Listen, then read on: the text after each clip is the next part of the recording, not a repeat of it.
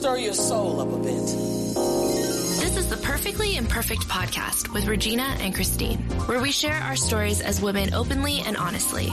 We believe it's through our journeys, our happy and sad times that connect us as sisters because we're all perfectly imperfect. Hi, everyone, and welcome back to Perfectly Imperfect. I'm Regina. And I'm Christine. Uh, today is a very sad day. Christina and I actually just spent the past hour talking about what we're about to intro just because it's had such a significant impact on our lives. And, you know, as you guys know, sometimes we record ahead of time. So, what just happened for us um, this past weekend is that Kobe Bryant passed away due to a helicopter crash. And Christina and I were actually together at the time that it happened. And like Jack ran over to us and was like, Hey, Kobe Bryant just died. And I was in absolute disbelief. I do not say this lightly, where I don't think that a celebrity death has ever affected me as much as Kobe's death has affected me. You know, I have so many memories of him growing up. And I mean, I'm not the most like die-hard basketball fan, but he just definitely had a way of getting me and my parents together to watch a game. Uh-huh. Family members, like my birthday was always around the championship games. So I remember like we would always have like a barbecue and then all the guys would like run inside just to catch the rest of the game and stuff stuff like that. And he was definitely always at the forefront of that. And, you know, Christine and I were kind of delving into his history just because we have a lot of close guy friends who are just also very personally affected by his death as well. And, and just kind of reviewing his life overall as, yes, this legend and this legacy, but also as a flawed human being overall. But through his perseverance and just love for the game and I mean, I don't think anybody can really say anything bad about his work ethic. The man was determined. He was strict about his like rules that he needed to follow and everything and i think that that's definitely something that's extremely admirable. And even his like projects in his later years as you know he finished up basketball christina and i were talking about how he wrote his own children's story and produced an animated movie. Like these are all things that were I totally did not expect that the Kobe Bryant would, you know, delve into. Yeah, no, everything that you said, I think is still just just in a state of shock. Mm-hmm. And, you know, diving in deeper when it comes to like death. And I think in this magnitude where so many people of the general public are affected by mm-hmm. his death as well as his daughter's death, Gigi. That yeah. it's like there's such an emphasis on Kobe did such superhuman things. And he's just someone that I think in the background that a lot of people admired and respected. And then to have him just be taken away so suddenly, it's just like, wow, death is the ultimate equalizer you know, mm-hmm. and that he's gone. And I think that's the thing where I'll admit I'm not like a basketball fan myself. I grew up with my brother and other SoCal guy friends being such hardcore Laker fans. So I'm familiar with that environment. I'm familiar with the fandom. I'm also familiar with during the period of time of like, you know, Kobe and Shaq and all those three peats yeah. and all of that, how much Kobe really meant to LA Mm-hmm. As someone who's watching from the peripheral, it really just breaks my heart to see someone who just if you watch the interviews that he gave it really was just like just do your best you know find mm-hmm. what you love and just just do that wholeheartedly and mm-hmm. it's just so admirable that he instilled that in his daughters without having to be so blatant or preachy about it, other people really just like watched him as an example.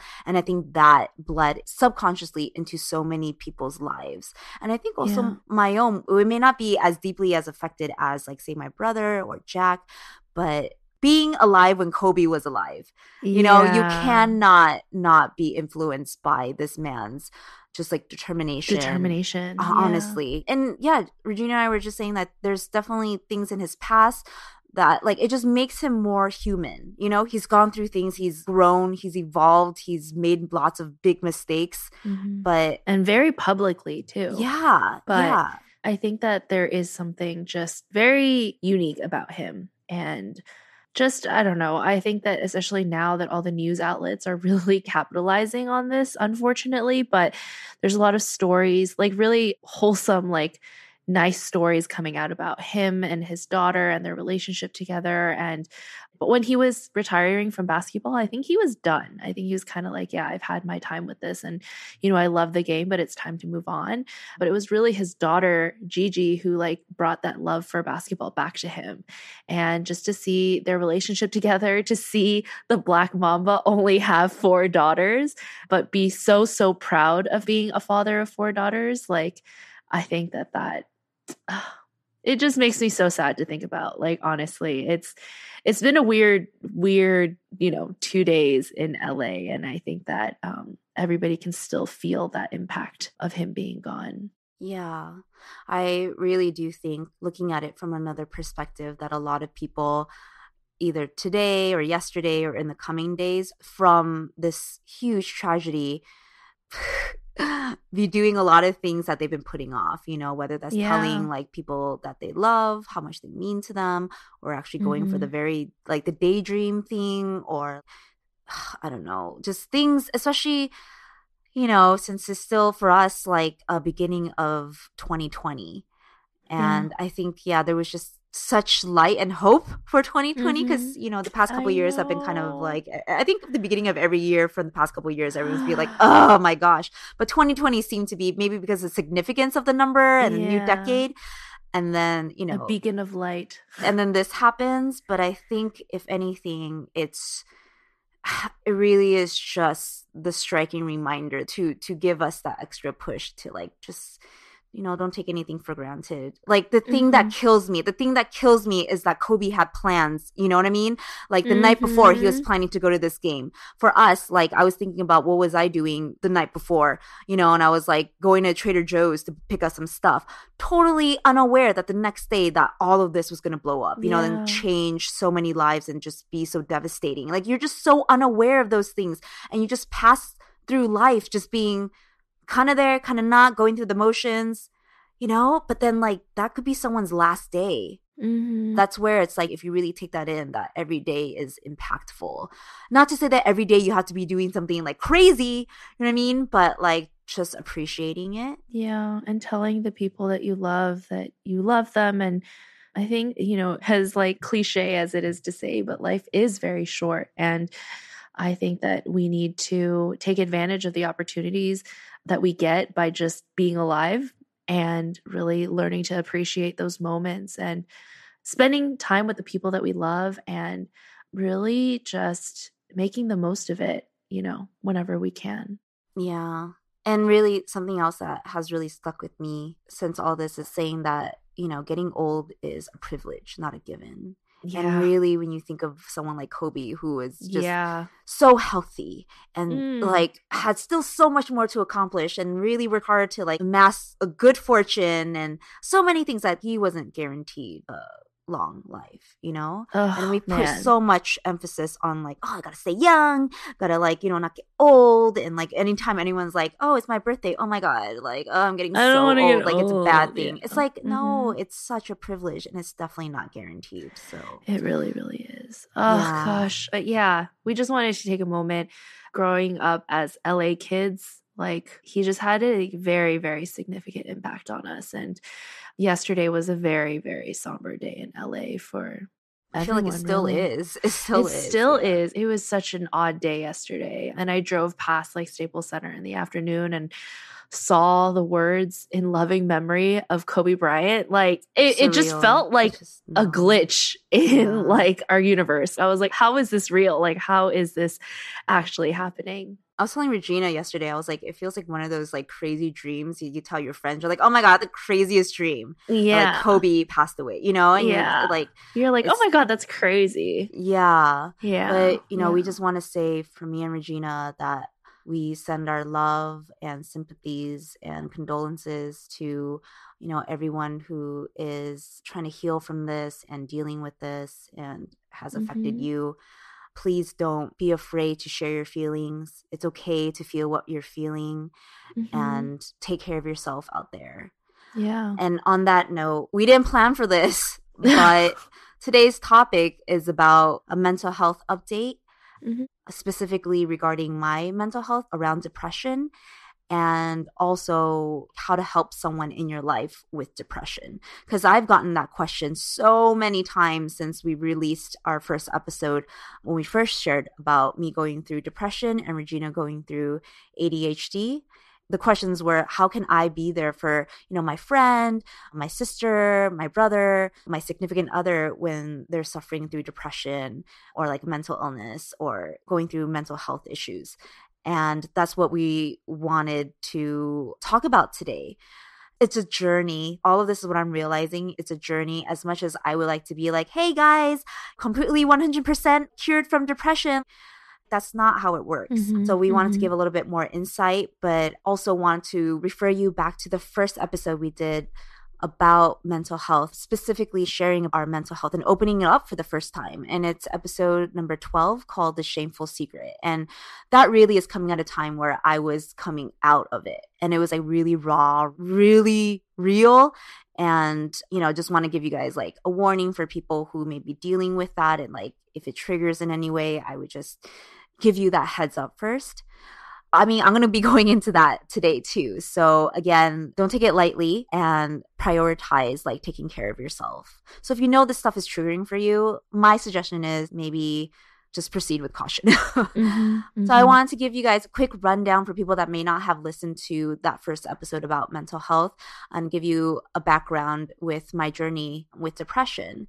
I fell into a deep depression for, I would say, maybe two to three years, but when I really think about it, maybe even longer.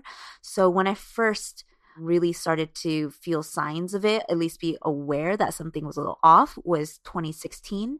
When I really think about it, I was feeling that even years before that. I just didn't know what it was. But at that time, I was a functional depressed person. Like I was going through the motions. I could get up. I was working at Wong Fu at the time and I knew how to put on a happy face but internally I was stuffing all my feelings and having bouts of like really big bursts of emotions, but feeling that that was wrong and trying to keep it professional. Even amongst my personal life, it was just like, just get through the day, you know, like don't be weak. And that was my mentality. And again, this is during a time where I think mental health wasn't as talked about as now. Of course, there were people talking about it, but for me personally, never growing up in a family household or even amongst my friends talking about mental health, I never even thought twice about it. So at the time, I just was super stressed out, hyper stressed out for most of my day to day life, coming with work, coming with family relationships, even with my relationship with Jack. I was suffering through physical health stuff like hyperthyroidism. I was burnt out. I was overworked. I was overwhelmed. I had imposter syndrome. I was misaligned with a lot of things. And it's just all these things stacked up. It makes sense looking back on it. But at the time, I just thought, like, yeah, just get through it. It's fine. So I left Wong Fu 2016.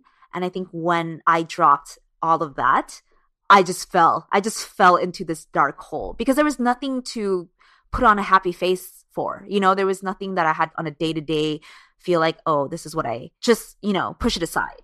So I really not knowingly how to face it. And, you know, I would just go through times where the things that I felt was like really isolated. I felt alone. I literally shut all my blinds, drew the curtains, and stayed in bed the entire day. And things like making myself food or normal things like making a phone call to someone would feel like such a battle, like such a hurdle. I can't even describe it. I think that's something where until you experience it from the outside, it's just like, dude, it's not that hard, man. Just get up.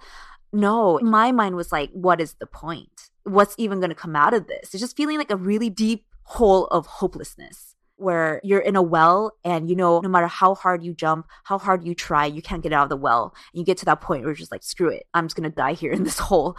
Mm-hmm. and i would cry in the tub for hours and hours but i would not cry in front of other people. And it was just immense deep sadness. I lost interest in everything. And those were like the main symptoms. And i was really really hazy. One of the things that really stuck out to me was that i could not articulate my thoughts. It was like this big fog you know and a lot of times even while regina and i were recording or even just talking to someone i'll be like i don't know what i'm saying. Actually i don't know. And it wasn't until i went to the doctor actually forced to go to the doctor because my hyperthyroidism was so bad that i was in a thyroid storm that my primary doctor started to ask a lot of questions. One of the things that does link to depression too is dealing anything with your hormones. So with the thyroid gland, which is what produces the hormones, it can deeply affect if you are in depression or not. So he started to ask me a lot of questions like how long I've been feeling this way and like what my day to day was like and all of that. And then we decided the best course of action was to take antidepressants, which really helped for me personally. I know there are a lot of people that have their own experience and opinions about antidepressants, but I can only speak upon mine and he gave me the lowest dosage. So for me, I didn't really experience any side effects going on it or going off it. I know now from this point of view that the better course of action and what I would recommend is to get diagnosed by a psychiatrist who is trained in this field to be able to diagnose properly. Not to say that your primary doctor can, and to be honest, at the time I wasn't working, so I know those are just excuses, but I just didn't feel like I could afford a therapist at the time. To be honest, I didn't know what all of this depression or mental health stuff was until I was going through it with my doctor but I understand that now you should talk to a therapist or talk to a psychiatrist who can like properly diagnose you. But if you have limited mm-hmm. options, talk to a doctor, talk to your primary doctor. And then how I got out of it was the antidepressants really helped stop the spiraling. It helped unfog my everydayness. And Jack, Jack was extremely vital to my recovery. He never judged me. He was super patient and helped me with all the very simple things of just like surviving you know like oh he'll make me food he'll make sure that like i'm drinking water doing things you know, and then talking about it. So, talking about it with Regina, talking about it with my friends, and opening it up with my family, and even with you guys and on my Instagram. I really think that the more I opened up about it, the more that it was like a release. It was therapy for me. Not that I was trying to preach to anyone or I was trying to be an expert in any way, but it was just like, oh, the more that I shared, the more people that actually shared their story with me. And it was like, I really felt less alone. And that gave me more mm. and more of a sense of purpose where, you know, you can see how that has truly affected what I do now for a living, which is a life coach, which directly deals with mental health. So, yeah, that I said that was a quick breakdown, but it was not that quick. I mean, I think that hearing it from your perspective is always very interesting for me because I was the friend in this yeah. scenario, you know? And I think that Personally, I feel like I've dealt with bouts of depression and I think the majority of humans have as well. But I think to like really have it classify as depression, it used to be 6 months, now I believe it's like 2 weeks of, you know, that lack of interest, that kind of inability to uh, really carry on what are seemingly very like simple yeah. tasks.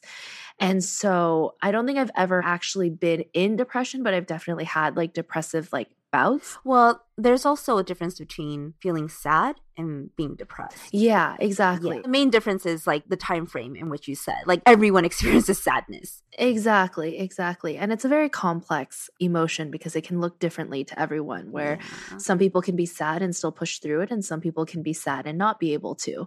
I've talked to a couple friends who I think that have also gone into like shorter stints of depression and as a friend I think that was really hard for me to hear, especially like kind of going through our friendship as well. It almost felt like, oh my God, how did I not see that? How was I not aware? And it also made me feel almost like a sense of guilt, like I should have paid attention to the signs earlier. And I think that it's also interesting to hear because when you're talking about, like, you know, you're trying to work through this phase of fog and not really knowing how to come out of it, it doesn't seem that way as a friend mm. because when I'm mm. hearing you talk, I don't see that fog or that haze that you feel. To me, I'm like, oh, wow, she's going through stuff, but she's still working through it and she's able to like talk and communicate about it. Even though to you, you may feel like, oh my God, I wasn't even completely coherent about what I was saying. Mm. So it's really interesting to hear it from your perspective versus like how I perceived it. Because like I think that there were times too where I'd be like, oh, I think Christine's getting better because she seems like she's opening up more and she's like talking to me more and like engaging with me more. But then I feel like every once in a while you would just be like, hey, I can't do this right now. you know? Yeah. And I think as a friend, we're kind of always like trained to be like, oh, you got to be there for your friends. You got to be there like whenever they need you, like then and there. 3 a.m., call me if you need me, you know, kind of like mentality. Mm-hmm. But I think that the thing when you're dealing with a friend with depression is that you don't know when is the right time to step in, when is the right time when they're like open to accepting, like, oh, hey, yeah, let's talk about this. Or if they're just like, I can't today, you right. know? And I think that I've heard a lot of instances too in which friends will be like, my friend is super depressed and I try to help and they reject me. And, you know, whenever I ignore them, they get upset at me. And, you know, what is that like happy balance between like being there for your friend mm-hmm. who's kind of really going through a rough patch while also respecting their boundaries and like also giving them personal space, but not too much personal space so that they fall deeper in depression and they feel like no one cares. Mm-hmm. I think that finding that balance is extremely difficult. Yeah, no, everything that you said is exactly why depression looks different on every person and mm-hmm. is something that there's no one go to answer for how to deal with depression and how to see the signs of it, which is why I understand why, you know, for you, you're just like, oh, how did I not see the signs? Like, I was going through it and I didn't know what I was going through, you know? like, right. to be real, you know, you hear so many accounts of well-known celebrities robin williams oh my kate gosh, spade yeah. anthony mm-hmm. bourdain yeah they on the outside seem fine right but mm-hmm. internally mm-hmm. was a whole different story that's what i mean where it's like from the outside it looks like you're okay and even with the closest friends, even with your closest family members, you may not be able to tell because I will tell you, for someone who has been through depression, so the last thing that you want is to burden other people with your shit. Yeah. Because you already feel guilty for like feeling weak during this time. You know, you're like, why am I not getting through this? Mm-hmm. Why is this still a thing? Why can't I just be stronger? Why can't I just articulate things better? Like all the times that you were saying that, oh, it seems like Christine, like, yeah, she's sharing, she seems open about it and stuff. I will tell you after that, I would either break down or let's say after we recorded, you saw the times I got super frustrated at myself. Mm-hmm. In my head, it was a different dialogue. It was like, this right. is just another example why you're worthless. This is another example why you're not good enough. And I think that is what keeps spiraling of like, you're never going to get out of this because this is just who you are, mm-hmm. you know? So mm-hmm. that was mm-hmm. my experience in the context of, I think for me, depression really highlighted a lot of my insecurities in ways that I did not expect. Yeah. Harping on myself. It's like the most negative self-critical talk that, you know, we all go through, but every single moment. And I can see mm-hmm. why I just wanted to just hide because A, I was embarrassed and I didn't have the answers. I didn't know how I could get the answers, either for myself or to explain it to other people. And I didn't know when I would come out of it. So to me, it was like, I'd rather just not deal with it and just sleep it off. And that is what mm-hmm. keeps mm-hmm. spiraling. Mm-hmm. Not to say that that's not a way to deal with it, like getting rest, you know like going through traumatic yeah. experiences it's fine it's okay and but it really yeah. is to practice self-kindness if you can yeah no definitely i feel like in this past year i definitely had a lot of days too where i just felt very like hopeless mm-hmm. and i do think when you're dealing with mental health, it is that like emphasis on all your insecurities and none of your strengths. And it's that spiral. And I've definitely had, I think, like more experience with that in that last year than I ever have in my life, just from moving back, trying to figure out what I wanted to do and things like that. But I think that when you're going through it by yourself and you don't have someone like a Jack or like for me, like my mom who like literally wouldn't let me stay in bed all day. Mm-hmm. she would be like, no, no, no, you're wasting your life away. You need to go downstairs. Mm-hmm. And like that push, I think that it's really, really amazing to have like a support system of just someone who like loves you and like deeply cares for you, who wants the best for you, and to really help guide you through this time. Because I think that sometimes what I've noticed too is like it doesn't even matter what you say because whether you say good things or bad things like the person who's kind of going through the depression already has an idea in their head of like how things are going to go Yeah. And so, you know, even when you try to be very positive, and I, I, know that I've seen this in like a couple of articles too, where it's like, you know, a lot of people who are going through that depressive state don't want to hear, like, oh, you know, try to look on the bright side or, you know, just get over it. That's not very like helpful language no. um, when you're dealing with someone who's going through such a difficult time in their life. Yeah. And then that's the second part of what we wanted to get into in this episode of understanding depression more, but from like a friend's or family member's perspective. To kind of give more context in like the update since going through depression, is that I stopped taking antidepressants maybe I think over a year, a year and a half ago. So, how long were you on antidepressants? I would say a good year. Okay. Yeah. So, I started going on antidepressants 2017 because I was diagnosed mm. 2017. So, for 2017, and then talking about it with my doctor and having a plan about it, he really is a doctor that cares. Not to say that doctors don't mm, care. But there are. Yeah, but he really was like, okay, I want to be cautious about this. I really want to like have the best course of action and then like we'll make a plan, it's adjustable and all these things. So he wanted to do it for like six months and see how I felt. And long enough for if the drug would take effect, but short enough that it's not something that I become reliant on, or if it doesn't sit well, like we have time to adjust, right? Mm-hmm. So six months turned into a year but I talked about it with him every single time. And then after that, like I said, the antidepressants really helped the spiraling. And with stopping the spiral, gave me that, I guess, energy and increased motivation to do things that I had lost interest in. So the very symptoms that I had been experiencing in deep depression slowly started to subside because of the negative talk. As much as it was still there, I could find the energy to make a phone call, you know, and to mm-hmm. like make food and all these things, which started to build on itself. And my circumstances really started to change because my mentality started to change. And how did that timeline correlate with you starting your life coaching program? So during that time period, I was on antidepressants. I started to work with our good friend Mimi, who designs our PIP logo. And I think through that, working with Mimi, and that slowly started to like pick up on my productivity and kind of change my mentality and lifestyle. But I still felt it wasn't quite right. And to be honest, during the middle of that, I almost fell into a depression again because there was a trigger that happened. And I was really cautious during that period and very aware of how deep I could spiral. Through that, I really was like, you know what? I need therapy. I need something, you know, additional to prevent myself from relapsing.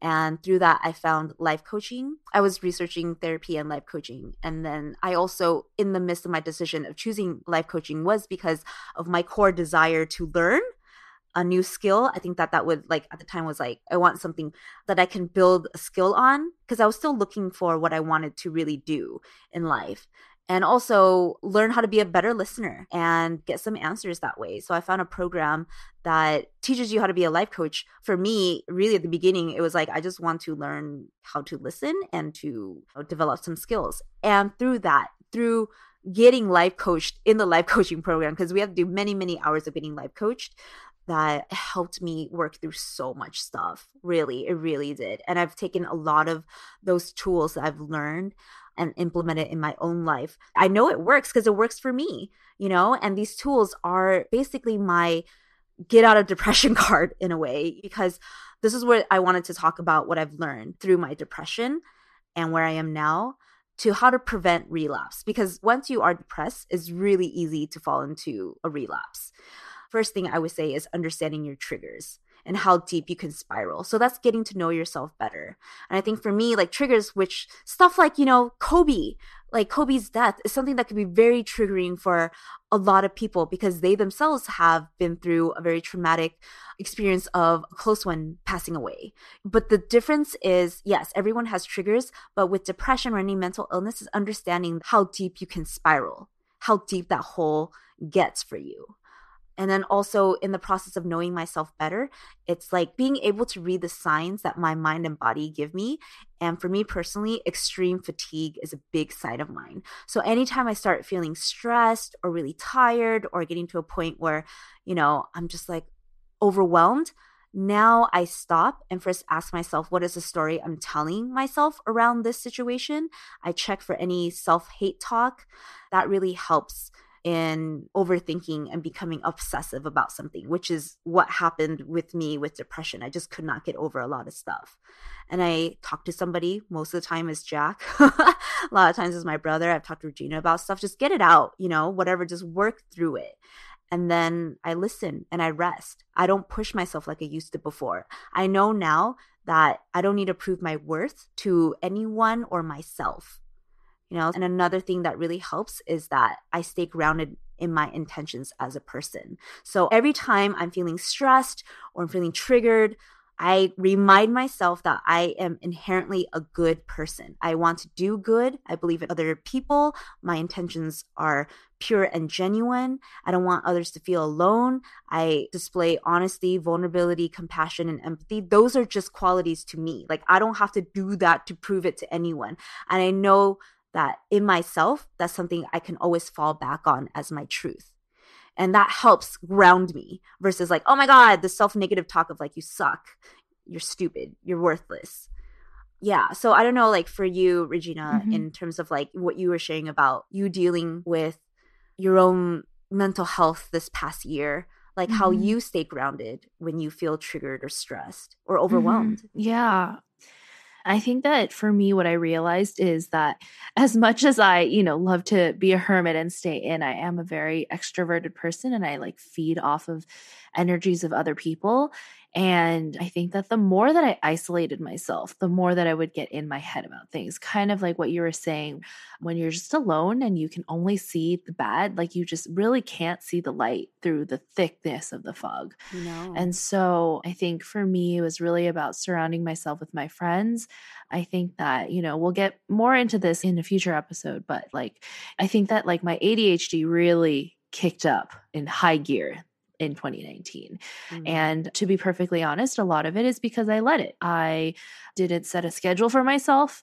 I kind of gave myself like free rein. I was like, oh, well, you know, there are all these things I want to do, but I can do them later, you know, and then fall down like a spiral of just, watching YouTube videos all day or just not really doing anything productive because I didn't have that motivation. And then as I continued to let that persist, the more behind I got with my projects, the more behind I felt like I got in with life, my career, my family aspirations, my relationships, and stuff like that. And I think that I would just like constantly distract myself. Like mm-hmm. I would make plans with my friends because that always made me happy.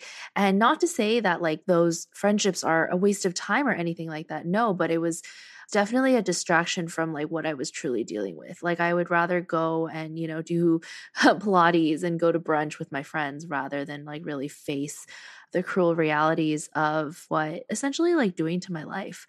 And so I think that being aware of that, and then I think towards the end of the year, it started to get better because I started to realize like, this isn't me. Like, I am not the type of person who wants to just stay in and like let her life like just pass her by.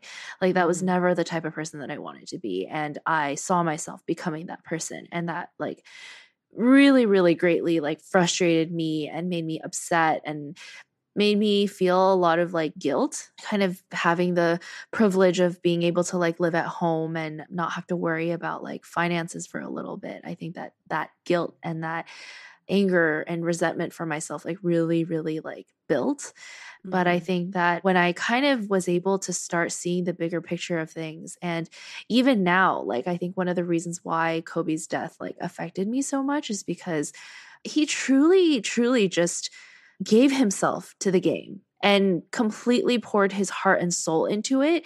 And, you know, he talks about like 3 a.m. wake up times to go in and practice and stuff like that. And I realized how disciplined he was.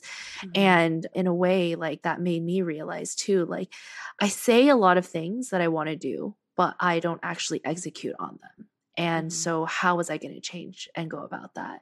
So I think that last year, towards the end of it, I started opening myself up to more relationships, just in the sense that, like, hey, if, you know, someone reached out and was like, hey, would love to grab coffee sometime, instead of being like, yeah, yeah, yeah, that's great. And like not actually having that happen, I was like, no, if someone reaches out and says that, like I'm going to follow through with it.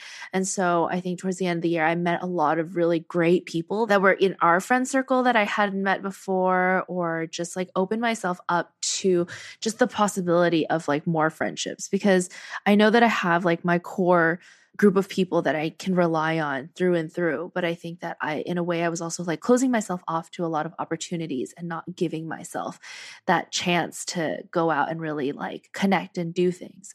So, yeah, I think that for me, it was just a matter of like talking to people and learning from other people and being more open about what I was going through.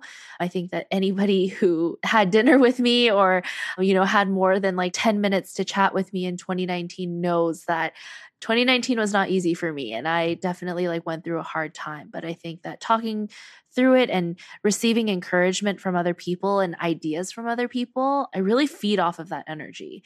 And so I had to take for account for the fact that like I needed to put in that effort myself in order to help myself because there are certain things that even no matter how much the people around you care about you like there's necessary steps that you need to do for yourself for the sake of like your own like mental health and and sanity really mm-hmm yeah, yeah. It, there's so much behind it that like see all of that is like happening behind the scenes where mm-hmm. from an outside perspective unless you talk about it people just don't know yeah and like the crazy thing is like we were recording episodes last year, right? So, like, you guys heard essentially firsthand from me going through it. If you listen back to earlier seasons when Christine was going through it, like, those episodes were recorded while we were going through our shit.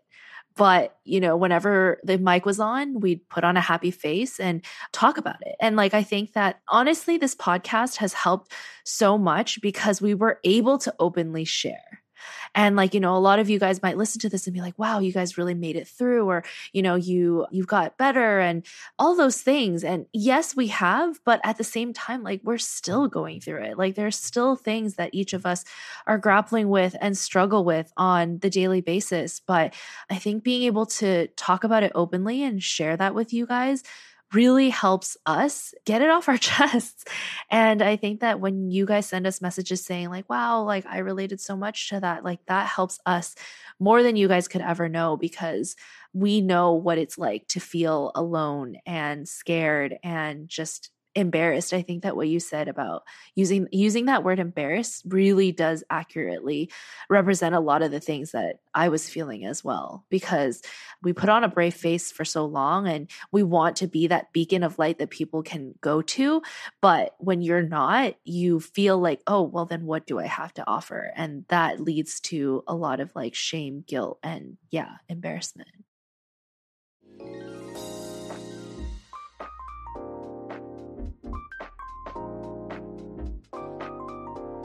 Hey, Christine here. I know we talk so much about advocating for yourself and not being afraid to reach out for support here on Perfectly Imperfect.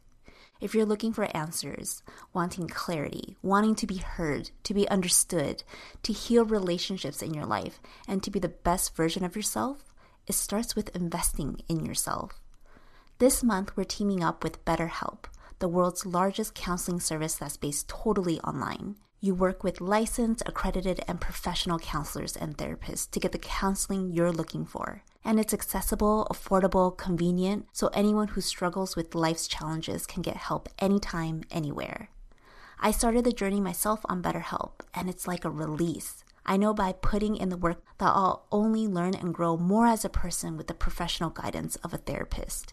There are also so many monthly group counseling seminars on BetterHelp that you can sign up for. Regina and I have both joined in on a few, and they give you even more insight and tools to implement in your own life. So if you've ever thought about therapy, especially during this time, try BetterHelp. You can get 10% off your first month by using our PIP link at betterhelp.com slash PIP. Again, that's betterhelp.com slash PIP. Remember, it's always okay to feel what you're feeling. If you're ready for the next step of knowing what those feelings mean and are trying to tell you, give therapy a try. We're sending all our love and hugs to you, Pip fam. Stay safe.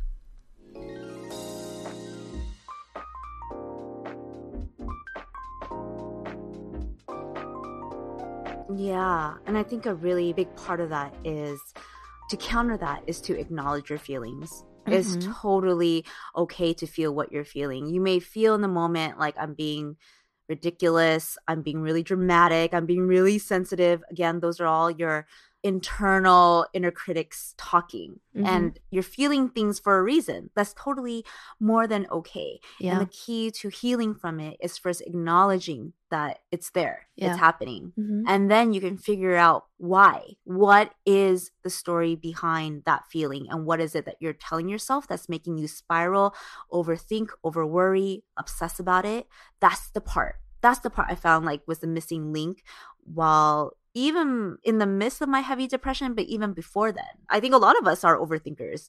You know, you always think like, oh my God, if I start this and I go down this path, what if it doesn't work out? What if I look stupid? What if like, you know, all this money and time is invested and you never start it in the first place, right? It's like you cheat yourself out of all these experiences and opportunities because of just thoughts. Yeah. And that's the power of thoughts. That really is really wanted to go into how you can help mm-hmm. someone that is in your life that's suffering from depression or in their depression journey. Yeah. Things to keep in mind about your friend who is depressed and depression itself. is not personal. I think Regina, she mentioned earlier about how she felt guilty, she felt bad, and also that some people would be like, oh, you know, I try to help and reach out, but then my friend rejected me and blah, blah, blah. It's not personal. It may feel like it. Some people may even blame you for stuff, but understand that it's a projection of that person's state and illness. It's the depression talking. And depression is a serious medical illness. It's just you can't physically see it. And just because you can't see it doesn't mean that it's not a medical condition. To give you context as a person who's been through depression, is that, like I said, a lot of times we're in a haze, so we may not be fully aware of everything that is coming out. Like we're not thinking clearly in a sense, right? So everything is magnified. So if we're feeling worthless, we feel extremely worthless. I still remember there was there was an Asian American event that I went to during my depression, and it was like Identity LA, and I had a booth there. And this is when I left Wong Fu, and our friend Mimi had a booth, and we were like doing this kind of together but separate booths and I was selling like kitties. the kitties actually that we were doing a promo for for our journals recently. And I probably sold like 10 kitties, right? Afterwards, I was crying so badly to Jack after the event. And I was like, I'm such a failure. Mimi sold so much. People are going to her booth and buying so much. And I was so focused on, wow, I put so much work into these kitties and I'm such a fool. What an idiot. You know, why did I do that? Why did I think that anybody would care or want these things? What the hell was I thinking? And then Jack was like, there was such a long line of people wanting to talk to you. You know, the line never ended. And to be real, I, at the time, if I was looking at it, like no one really knew I was selling anything because I was standing in front of my booth. There was no real, like, big signs, like how much kitties were. I just had like a table full of these, like, random cute ass stuff and then like kitties yeah. and that. So it yeah. made a lot of sense. And these are all things I learned after working with Mimi how to set up a booth so that it's clear yeah. that you're selling stuff and like all these marketing things that I didn't even think of. Mm-hmm. And I was mm-hmm. spending all of my time talking to people, but I'm not thinking clearly, right? So all the things yeah, that was highlighted. Tunnel vision. It is. It is so that. And that's why I say don't take it personally. But I always say the biggest thing that helps, that makes the biggest difference is you just reaching out again and again and again. Yeah. I know that it can be hard and I know that can be exhausting. I want to preface this by saying first take care of yourself. If it's overwhelming for you, if it's stressful for you, don't push yourself. You cannot help someone if you're not feeling good yourself. You know mm-hmm. that whole like airplane airplane video thing. Yeah, yeah you got to put on your own. yeah, you yeah. got to put on your own oxygen mask before you can put it on someone else. So keep that in mind first. But I would say the biggest difference is that you know just reaching out and listening. Mm. I think listening, encouraging them to talk. Don't push them. I know this is a really fine line, and actually like heard something recently where it's like, oh, people who have, oh, actually, it's from Brene Brown. She talks about how during her research, that people who have been through really traumatic events of losing loved ones, especially like parents who lost their children, mm-hmm. find that we don't want to bring it up, right, to people who've been through that because you're like, oh, the last thing I want is to remind them. bring you down a path. Yeah, mm-hmm. and all of that. But actually, what that signals to them is that if you're unwilling to ask them about it, or if you don't bring it up, then they feel like that wall is up so they can't talk about it. So what they actually want is to share. I'm not saying everyone, but it's like that actually opens the door for that dialogue. Mm. So when you're closed off from it, then that other person's not going to take the initiative a lot of times to be like, oh, by the way, you know, this is how I'm feeling with like Mhm. dealing with this traumatic experience. So, keeping in mind that like you are caring for someone who is mentally dealing with a condition. So then extending that again and again. You know, it's like helping someone who may be at the hospital, like feeding them food. If even if they're like, I don't want to eat, you still ask them, right? You're still like, nah, are, do you still want to eat now? Do how about this? And you offer them different things. Mhm. Mhm. I would say just checking in over and over again and keeping in mind that, like I said, depressed people oftentimes say no because they don't want to burden you and they feel guilty. So letting them know that that's not how you feel. And also keeping in mind that you're not to blame nor responsible for fixing your friend or loved one's depression. So I think Mhm. just understanding the extremes or the spectrum of wanting to help someone, like checking in, doing things within what feels comfortable for you, but also understanding that you're not going to be the solution. You know what I mean? You're not going to be like, "Oh, it's on me. They're going to come out of this depression." Like Yeah. it's not your responsibility. I think it's hard to separate that though. As the friend in the situation, I Mhm. remember when the kitty kitty scenario went down and you were like freaking out about it and I was like, "No, it's okay. Like, you know, don't worry about it." But like I know that the way that it played out in your mind was completely different than like the situation that was actually happening. And I think in an instance like that, right? Like I was in New York at the time. I didn't know how to provide that support. And I didn't know whether it would be like better to be like, oh, yeah, that really sucks. And to kind of sympathize, or if it's like, no, it's okay. Like try to look at the positive. Like I think that it's, it really depends on the person and like what they're going through at the time. But I just remember like what a big significance that event had on you. But then, you know, look at it a few years later and like that was like one of our most successful promos that we had for our journals. And people were like dying to get their hands on those kitties and like messaging us and DMing us and being like, oh my God, like, are there any left? I didn't get a chance to make an order yet and stuff like that. And like, we sold was- out of them. we sold out of them. Exactly. And so There were a lot of kitties. There were a lot there were a lot of kitties but i think at the end of the day too what we tell ourselves is not necessarily like that same story that everybody else is like processing. And i think that that's the thing that's hard about um, being the friend in this scenario because i know from the way that you talked about the scenario how much it affected you then it was like from my perspective i was like how do i talk her out of this as a friend you do feel a sense of responsibility where it's like no no no i have to make their day better like i have to make them you know see this from a different perspective But now going through it yourself this past year, Mhm. you also Yeah. understand on an internal level that no matter what any of your friends said to you, although could be helpful, will never fully pull you out of it. Yeah You know, it's I a agree. journey by yourself that you actually have to go through. But like you said, it makes a difference when your friends or your loved ones does. Show compassion, patience. yeah I think the whole like, oh, I want you to get better and the urgency, because it obviously is coming from a place of love Mhm. and you don't want to see them feeling that way. Mhm. But it's understanding that it's a process and Mhm. to be real, that's where the patience comes in from. The more that you push it, actually can make it harder for them because Mhm. then they Yeah. feel even more guilty. Again, keep those words in mind guilty and burden. yeah So the more that you push them or they get a sense of that, not in like, oh, like get better, get better, but more of like, see the positive, you know, and like you should look at this or, you know, just make that phone call and stuff. It only adds to them closing up more because then Mhm. they feel like, oh, shoot. The next time I talk to them and like talk to my friend who's been like encouraging me to just like make that phone call, just do it and all of that, that Mhm. I'm gonna be like, I didn't do it, you Mhm. know, and they Mhm. feel guilty Yeah. about that. And I think that too, when you're going through it, like I feel like you have the tendency to like try to spin it into a positive so that other people will be like, oh, okay, so then you're doing great. And like kind of let them continue on with their day so that, you know, you don't burden them with Yeah. like your feelings and stuff like that. But I do agree with you. I think that um, my friends did a really good job of like checking in on me without being like too specific about anything in particular. So it'd always be like, How was your day? Like, what did you do today? How are you doing? And I feel like those check ins really meant a lot to me. Yeah, yeah.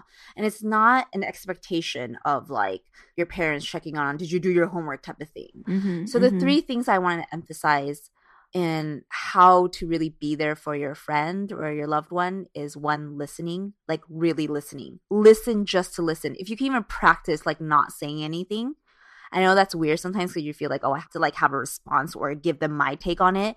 Like no give them the open space to just keep talking or just to share whatever Mm-hmm. and the second thing is to validate their feelings. Mm. even if you feel like dude that's not a big issue i would actually check that for yourself because it may not be a big issue for you but you're also not the one going through it. So it's a good time to practice empathy and compassion for someone. So Mhm. validate their feelings as in like it's perfectly normal to feel what you're feeling. It's okay if you're feeling that. It's okay really goes a long way when you're depressed. Honestly just hearing that it's okay like wow it for me was momentous because i didn't give myself permission that it was okay. I Mm. was judgmental about everything about myself you know not selling the kitties right? But it's okay.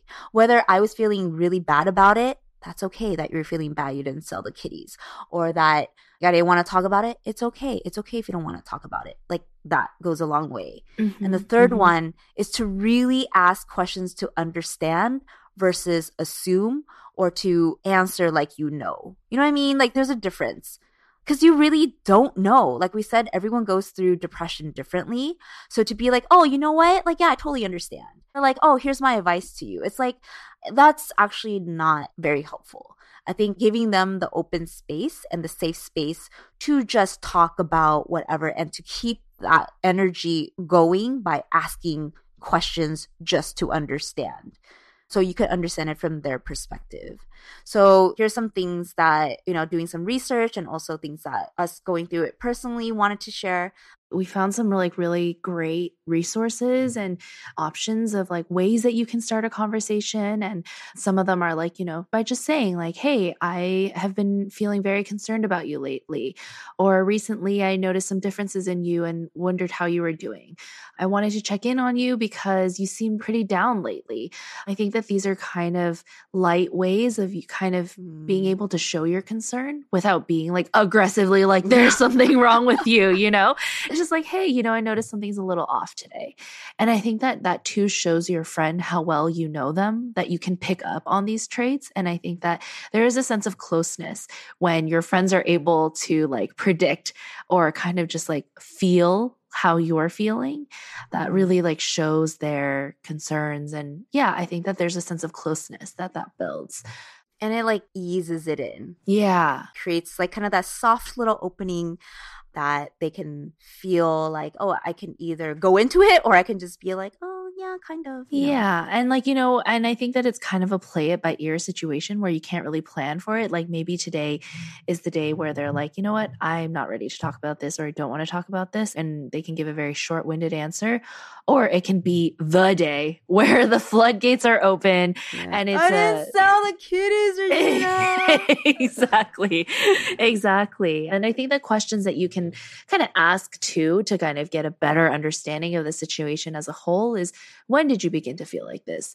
Did something happen that made you start feeling this way? How can I best support you right now? And have you thought about getting help? I think that with each of these questions, obviously feel the kind of mood of the room and know your audience and how receptive they are to these kind of questions. But I think that, you know, even asking, like, how can I best support you right now? I know that my friends asked me that a lot. And one of my best friends, she's a planner. She is like, has uh, her whole day plan, has all these methods on how to be productive and how to stay productive. And I think that talking to her, for me, I was always like a to do list type of person. Like, oh, these are the five things that I needed to do today. And she was the, these are the time frames in which I needed to complete these five things. Mhm. And I've always admired that about her. So when she was like, Hey, how can I best support you right now? How can I help you right now? She started teaching me ways of like how to increase my productivity and like how to set a schedule so that I can have deadlines and ask me questions like, What are my goals? And I had a lot of friends who I know have my best interests at heart. So when they asked me questions like, Hey, have you been budgeting? Have you been keeping track of your finances? Like, I knew that it came from a place of like concern and like wanting to help me set my get my life on track especially as i was like trying to start off these like businesses with pip and with my clothing line. It was just like a kind of reality check. And I mean, my friends are definitely like family to me. So they were definitely like, hey, have you thought about this yet? In a very like motherly way. But when it really came down to it, like creating spreadsheets and, you know, understanding finances, like they were there to help me. And so I think that having those resources and really tapping into them too was something that I had to learn to not even like put my pride aside on, but just like utilize them. Like my friends are there to love and care for me in the same way that I do for them. And so having them really like reach out and offer those resources for me to help me succeed, just it made my day like infinitely better. Yeah. And those are on the other end may not seem as big of a deal from like the friend's perspective, but it makes such a big difference. Even if they don't tell you right away or you may sense like hesitancy, but like we can tell your first account that it helps dramatically. Yeah. And I think that, you know, in this sense of your friend being in a very fragile state, but you also wanting to help, Christine and I are going to run through some things that you should avoid saying and things that you can say in place of that. So yeah. instead of saying, this is all in your head, you can say, You're not alone. I'm here for you during this tough time. Everyone goes through rough times. You can say instead, It may be hard to believe right now, but the way you're feeling will change. Try to look on the bright side. Please tell me what I can do now to help you. Why do you want to die when you have so much to live for? You're important to me. Your life is important to me. I can't do anything about your situation. Even if I'm not able to understand exactly how you feel, I care about you and want to help. You should be feeling better by now. Instead, you can say, when you want to give up, tell yourself you will hold on for just one more day, hour, or minute, whatever you can manage. These are all just things that I think sometimes from someone who's never gone through it, you don't mean it that way, or you think from a place of a more old fashioned way of thinking. And I could see how, like, we would do that because that's how our parents have taught us a lot of times. Mm-hmm. Mm-hmm. So, these are things that are really key tips in understanding mental health more as more and more people share that is truly helpful and things that are really, actually, really triggering and may make things even worse for that person.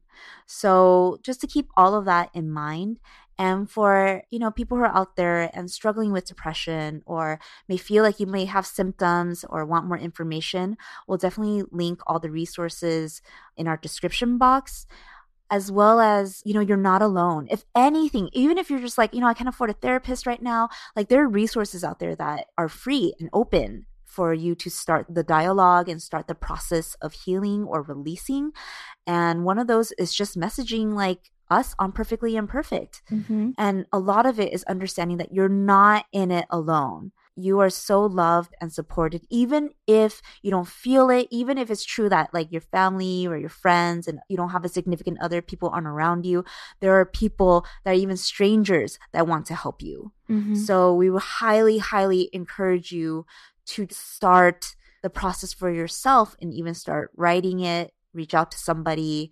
Like we said, a lot of times people don't know until you start sharing. I think overall, taking care of ourselves is a priority. And I think that, you know, the term self care is thrown around a lot lately, and it has a lot to do with hair masks and face masks and baths.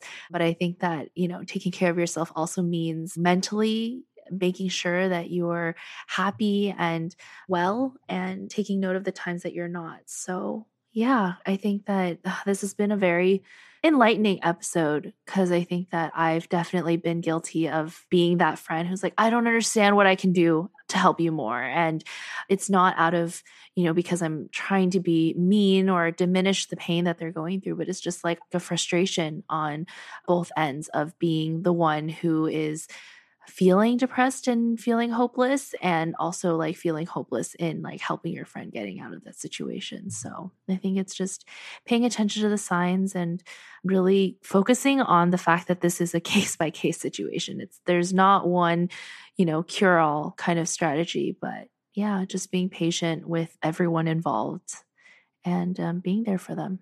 And when in doubt, just get some more information Mm-hmm. The more you know. With a rainbow. Yeah, and the star. Yeah. yeah. And if you or a loved one is going through depression, definitely feel free to reach out to us or pass along this episode. I think that we wish that these were resources that we could have growing up and when we were trying to understand like what we were going through, whether it was through ourselves or through a friend. And we'll see you guys next week. Bye. Bye. Take care of yourself. Yeah,